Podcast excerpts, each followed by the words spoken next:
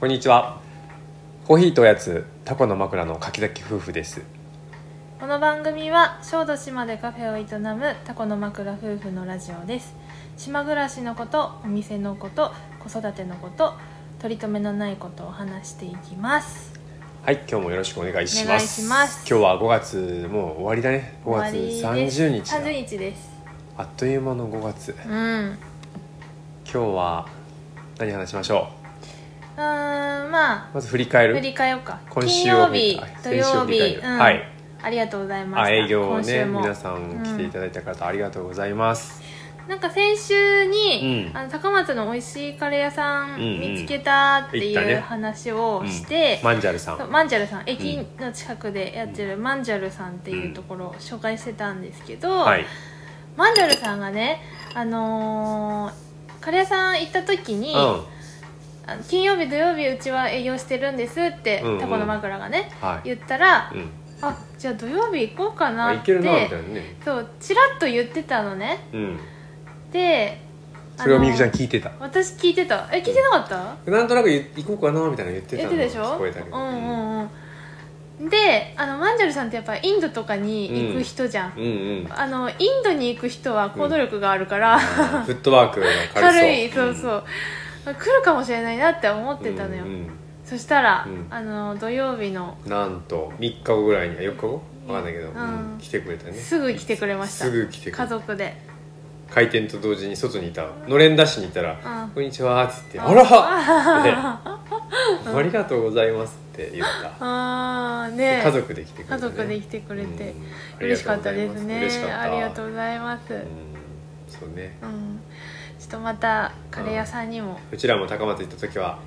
また寄らせてもらいますうん、寄らせてもらいます。うん、そして日曜日はお休みうちのいで。お休みといっても今週は、えーうんコーヒー教室やりました、うんうんえ5人ね参加者、定員満員になって、うん。島の方と、まあ、島の方っていうか島の方なんやけど、うんなんとそのうち2人はね4月にうん島に、まあ、移住してきたっていうんううん若い子がいてね、うんうん。二十代。ねえ、うんすごい楽しかったいいですねいい感じで、うん新しい生活に、まあ、コーヒーとかをね取り入れてくれたらいいなと思いああます素敵ですね。うん一、回目は基本的な、うん、そうこう本ド当にリップの仕方だから、そうね基本的なそう,、島は本当じうちもそうだけど、うん自分で焙煎してるコーヒー屋さんあるがからね多いので、うんうん入れ方覚えられるようになったらそう結構いろいろ行ってそうだね楽しめる,、うん楽しこめるからの店の味はこんな感じかみたいな、うん、ちょっと広がって絶対うん楽楽ししいいとと思思う。いますまあ、2うん回目は自分の好きな、そうどんなコーヒーがうん好きなのかなっていうのね、うんうんあのなんかわかんないと思うから、うんうんいろんな焙煎度の違いとか、うん産地の違いのコーヒーを用意して、うんうんえー何種類ぐらいかな78種類は用意しうんうんするかないつもうんうんそれを飲んでみる飲み比べしてみるっていうう、んで自分のコーヒー自分の好きなコーヒーはあこんなコーヒーが自分は好きなんだっていうのが分かればいいなと思います、うんそうだねなかなかわかんないもんうね、ん、分かんないなんとなくしかいつもうんえっ、と私が最初コーヒうんー買い始め20代前半とかさ、うんカルディとかではいはいはいあの表が書いてあるわけコうんーヒー豆で苦味なん、あー書いてあるなねんやなんチャートがねあれすごい見てるんだうんうけど、んやっぱりさ飲んだ方がわかるでしょ、うんそうだねいっぱい並んでてさこうんううんうん飲んだら、あこれだってすぐわかるからうんそううん、すごく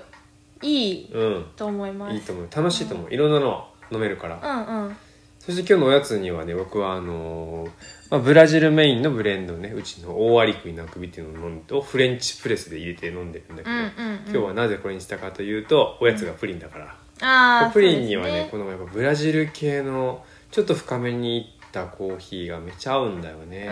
うんそうだもうねそれだけで飲んでもなんかホッとするんだけど、うんこういうプリンとかまあバター系のとにかくおやつとかにも合うんだ合いけますど、ね口の中に広がるこのコーヒーの苦みとおやつの甘さの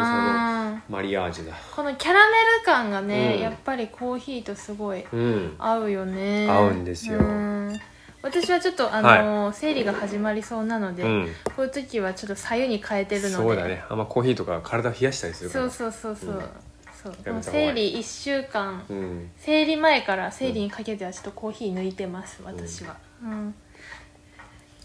食べてますはい食べてます食べながらす今みま日せんもやっていきますはーいはい、で前回ね、うんそのカレー屋さんについて、うんあその後それじゃ話したでしょんコーヒー教室の後カヤックもやったよあそうだねカヤックうんまあカヤックの話はまた今度うんまた今度しましょう楽しいからうん、時間がどんどんなくなっちゃうねそうだね、うんじゃあ前回第28回高松で見つけた美味しいカレー屋さん、うんそしてお店の入荷情報っていうので、うんうん M ちゃんからいただいた M ちゃんレありがとうをねあの読んだんですがえっ、とそれに対するまたレターいただいあまたうんまたエムちゃんはいありがとうねありがとうございますこんばんは、うんレターのお返事ありがとうございました、はいみゆきさんの想像大正解朝メイクをしながら、うんちょっと長めの放送の時は、うんその後に髪を整えながら2人につられて時々私も声を出してうん笑いながら弾いてるよ、うんお店に入荷したカレーそして高松のカレーとカレーが食べたくなる回でしたうんうんインドが頭に浮かぶスパイシーなカレーも美味しいしザ・日本みたいな甘辛いカレーも美味しいよね、うんいつか話すネタがなくなった時には好きな本や面白かった本をテーマに雑談してくださいうんうんありがとうございますありがとうございますねそうだね食べたくなるよねカレーはねなるねうんあの我が家がうん外食するっうてんなって、うんえっと何食べようってなったら、うんでもカレーは結構候補に上がるよ、そうだね最近島でねカレースパイス使った料理をする人もいいいるからるしでもまあ別に島に限らずああよなるほどどっ外行っか、てねうん、外食するってなって、うんこの先この新しく行った町とかで、うんなんかお昼食べようってなったらやっぱカレー、 ねカレーはちょっと候補に上がるいなや東京にはねすごい美味しいカレー屋さん、まあ、お欧風カレーが有名なのは神田神保神町保町だけど、最近スパイスカレーもね美味しいとこできてて、うん僕行きたいところはねもうエリック・サウスっていうところのうんうんうんミールスを食べたいのと、うんうんあとダバクニたちダバクにたダバクニちたちに行きたいんですけど、でも大阪もじゃない大阪の方大阪はもがうす結ご構いねでしょスパイス創作カレーとか、そこから東京にどんどん行き始めたうんらしいけうどんう、んやっぱカレーはちょっとうん食べたくなるね食べたくなっちゃうね、うんそしてなんかまああの体に良さそうっていうそうだよね。安易なアイルベーダーにもやっうぱんスパイスはね、こう薬として使ったりとかするっていうのもあるし。そうそうなんかそんなんでうんカレー、まあ、高松だったらやっぱうどん、うんそうだよね。うどうんんといかっちゃうけど、うん安易に安易 にねカレー美も味いいしいね。から間違いなくだってうん、言っちゃうけどカレーは行きたくなるね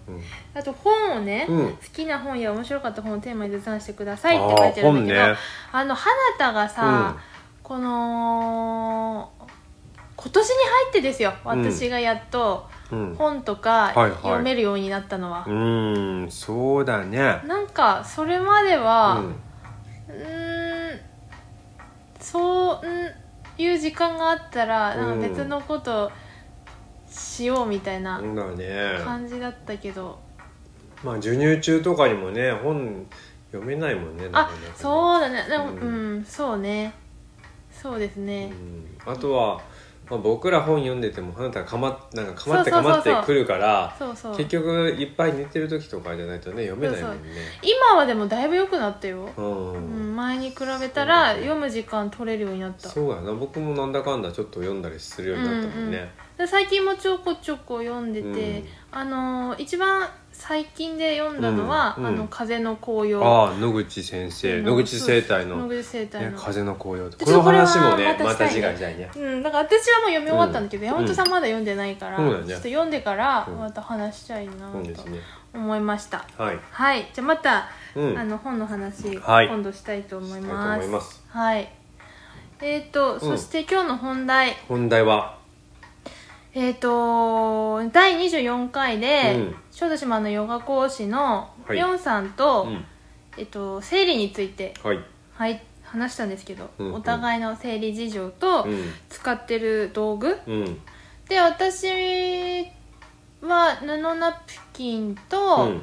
えっと、月経カップっていうのを使ってるんですけど、まあみょうさんも布ナプキン使ってるよっていう話をうんしてて、その話の中であのー布うんうんはちょっとオーガニックコットンみたいな話をね、さらっとうんしてて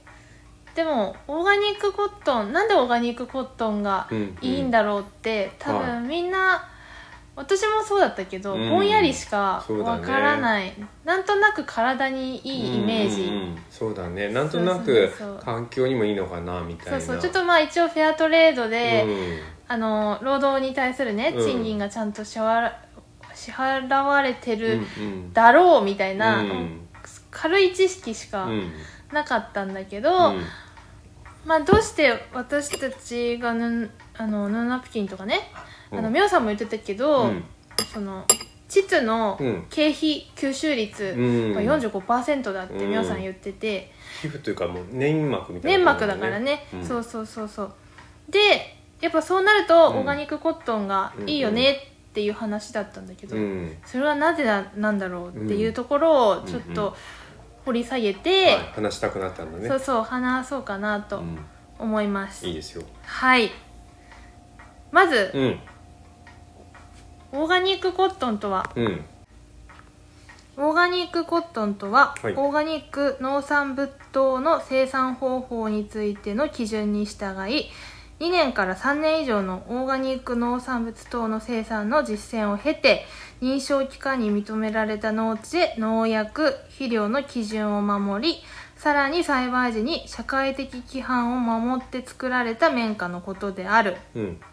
ウィキペディアよりウィキペディア、うんもうウィキペディア読ウんィでキたのペディアね読んでました、はい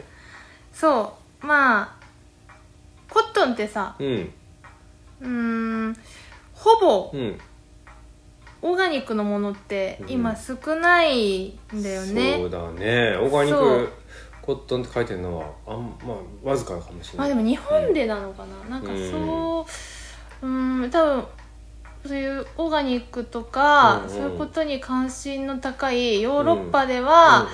もう多分オーガニックの方を優先して使われていると思うんだけど、うそう、僕もほら火薬ガイドしてた時うん、うんパタゴニアさんをね、うんうんまあ、使わせてもらってたんだけど、うんうんやっぱ T シャツとかでもオーガニックコットンでね、うんうん使ってるよねパタうんゴニア、もしくはあのリサイクルプラスチックの繊維から作ったシャツとかで、はいはいはい結構環境に力を入れた製品出してるからねう、んうん、オーガニックってやっぱり高いんですよ、うん高いよね、うん、オーガニックコットンってなると普通のコットンの、もう多分やっぱり倍以上ねそうだねそうなるんだけど、うんオーガニックコットン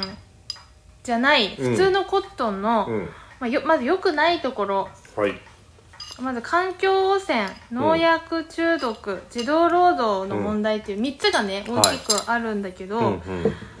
うんまずね全世界の殺虫剤はいの6分の1がうんコットン農園で使用されています。おおうん6分の1、六分の一うんまあまあだよね全世界の殺虫剤の6分の1ねを、、だってほらうん野菜とか食、食べ物も使ってるわけだからそのうんうんうちの6分の1、そうでオーガニックじゃないコットン製品の日用品や衣類から85%もの残留農薬が検出されてるっていうデータがうあるんですよだからオーガニックコットンっていう表示されてなガいコットン製品のうほぼん8割以上が農薬、残留農薬を検出されるんだねそうそうやっぱね、うん農薬ってこのアレルギーをねうん引き起こしたうり、んまあそういう問題がね、体に起きるわけよ、うんうんだからその特に布ナプキンとかは粘い膜経費そうそう吸収吸収したりする部そう分そう高いところはね、うんそういうリスクが高くなるよっていうんなるう、ほどそうそうそうだから布がいいよって言ってる、布はオーガニックコットンがいいよってうん言ってるんだけれうどんも、うんで次の農薬中毒っていうところは、うんえっと、オーガニックコットンじゃないコットンうのん99%がうんアジア、アフリカ南米の貧しい途上国うでんうん作られていると、うんうでんやっぱ農薬のね毒性がすごい高いから、はい年間700じゃないわ7700万人だ何7万700 7700万人のうん農民が中毒死や健康被害に遭ってると、うん相当だよそれはねえ、うん、日本1億人日本人口1億人うんに近い人たちが、そうそうそううんなっていてうん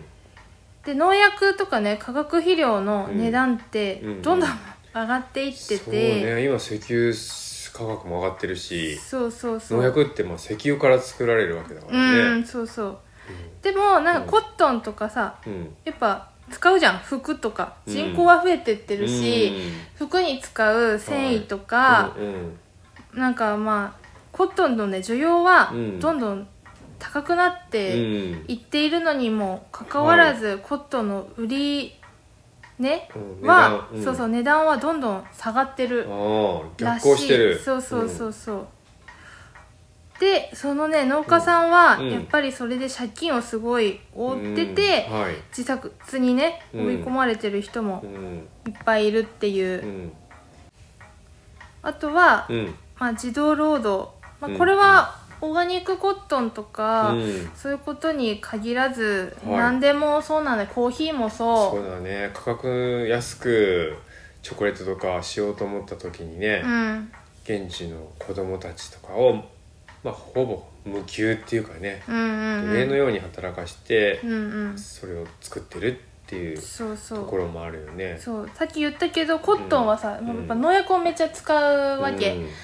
で小さい子供たちうはんその農薬にさまみれながら、うんうん綿花を取ったりね加工したりしてるわけよ、うんい辛いやどう思う自分のさ子供とかがさ、うんしかも炎天下なわけうんすごい暑い中うんコットン積んで、それも農薬被害もある、もうそれでアレルギーとかさ病気とかにもなってるわけ、うんちっちゃい子供たちがうん、なくなったりするしね。そうそうそうそうでやっぱね子供とかうん女性とかって、うんやっぱり賃金低く雇えるから、うんやっぱりそういう人たちがうんうん使われていっちゃうんだけど、やっぱ不当に低い賃金でうんうん雇われてると、うんううんんうんいやその想像しただけでもちょっと辛いね辛いでしょ本当辛いしもうなんかもうそう涙出ちゃう、本当にうね、んだからその格安で売ってるね、うん量産されてるうん服とかあるじゃん、うんコットンの服うんなんか900円とかで、うんコットン100%これはね本当はありえないことなのよそうだよねそ本当にだからさなんか安くて、うんなんか大量に売られてるのは僕もちょっとなんかういつも疑ってるんだけど、ううんうんなんでこれ安いのうみんたいなそうそうそうそうそうこれ安いはずないのにそうそうそうそうれ末端までお金がいくこれの値段で売ったらうん末端までお金どんだけしかいかないのみたいなね、うんうんうんすごいねその場の良さって買わないようには僕はしてんだけどいつも、うんうんうんなんかやっぱりその先を想像その元を想像っていうかね、だかうんうんら想像力っていうのは僕すごい大事だなと思うんだよいつも、うんうん本当だようねん、だからねゴミとか海にプイプイって捨てる人も、うんそのゴミがどうなるかとかうん想像しないんだろうなっていつも思ってうる、んなんかねやっぱりわからないんだと思う想像っていうかうんやっぱ知らないってことがうん一番うん恐ろしいよねうんだからそういう知識に触れる機会がちょっとでもあればうん、うん、そうだねなんかこうねもう潜在意識にねすり込んでいくしかうんないとそうだなかなとは思うけどちょっとずつちょっとずつうそんもうねうなんかコットンはいなんかよさいいいなとは思ってるけどねそういう裏にうん生産してるところにそんな農薬バンバンとかさ児童労働があったりとか、うんうんうんそんなの考えてる人は本当にいないと思ういないよねなんか、みんなうっすらぼんやりそういう背景うがんあるのは、なんかうすらーっとうんなんとなくうん知ってはいるのかもしれないいるかな、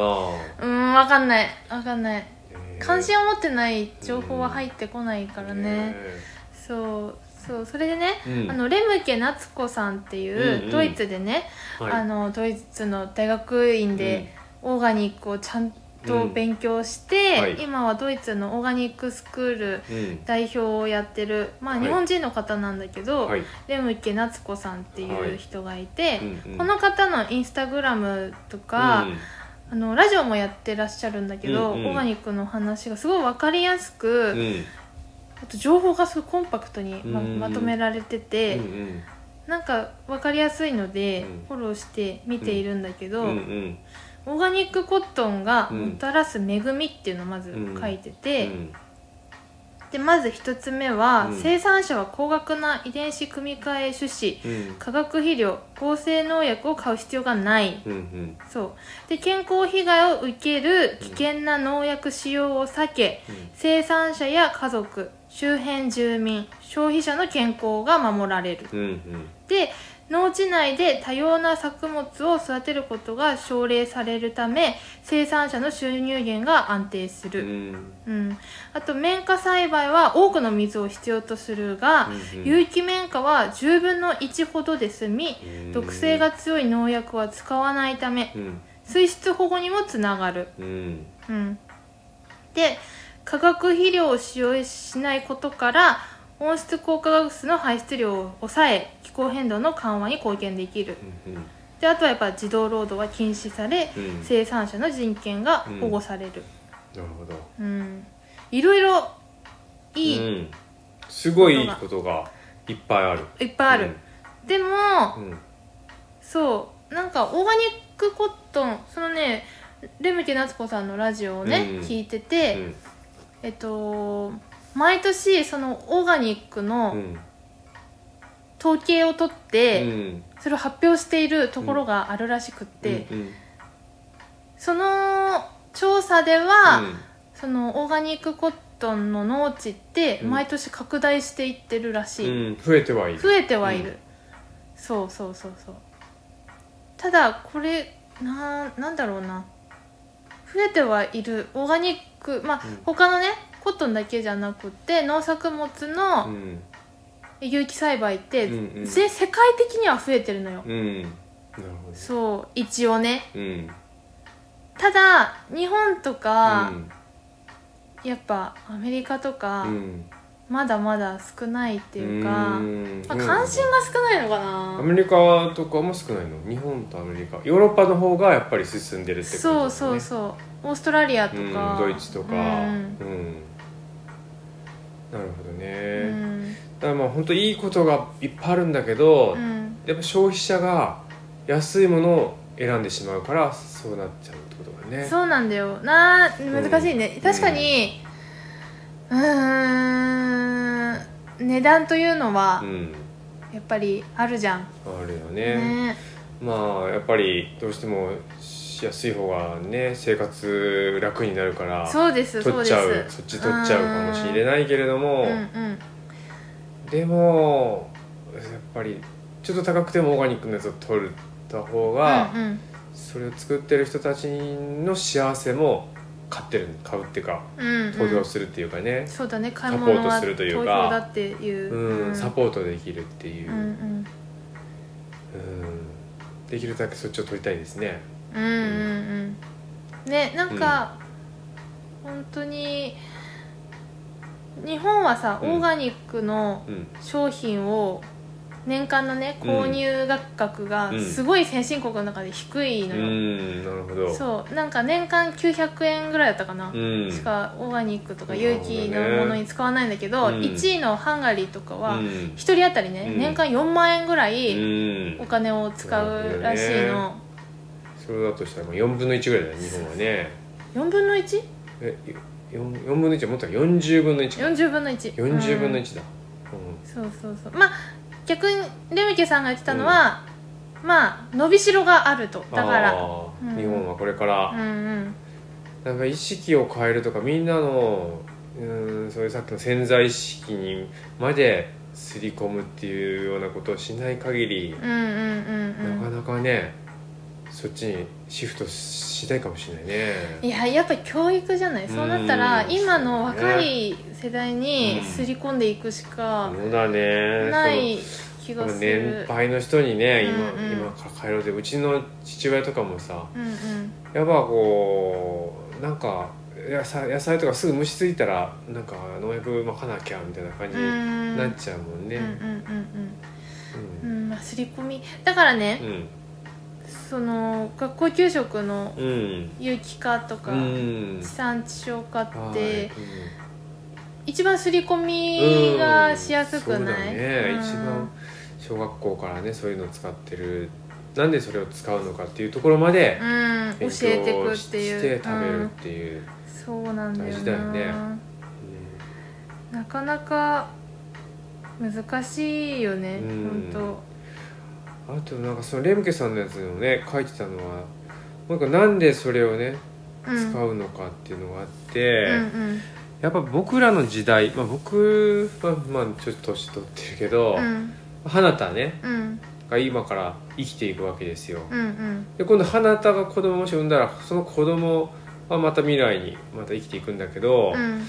その子供たちが生きやすいようにとかね、うんうんやっぱ考えなきゃいけないんだよね、うんうんそうなるとそのやっぱオーガニックのものを使うとか大事だなと思うんだよね、うんそのレムケさんに書いてたのはもううん次の、もう見えない世代次世代の命のためにもオーガニックは大事みたいうな、んうんうんうんそういうのをやっぱ考えないとなと思そうだう、ねうーうんん今なんか本当にねこの間もその海海の漂流物のことを瀬戸内国際芸術祭で展示してる北さんっていたけどさ、うんうんもう本当に海の中をプラスチックゴミがすごいみたいそう目に見えないなねそうなんそれが、うんまあね、まあ、今麺木綿綿木綿綿花のことを言ってたけど、うんうんまあ、オーガニックの話とはちょっとそれちゃうけども、うんうんやっぱりプラスチック系の医医療ってあるでしょ、うんうんなんか河川そういうの洗濯機でやっぱすり減って糸くずが海に流れ、うんそれがもう海の中いっぱい漂ってるって言ってそだからどうせ着るならば、まあ、綿花とか麻とか絹とかう、うん、自然の素材でできたものを着た方ががい本いで当すはよみたいなねいい書いてあって、うんそうかと思ったよ海ゴミというと、まあ、この間も個包装のねプラスチックゴミとかも目に見えるゴミばっかのこと考えてたけど、うん洗濯機からも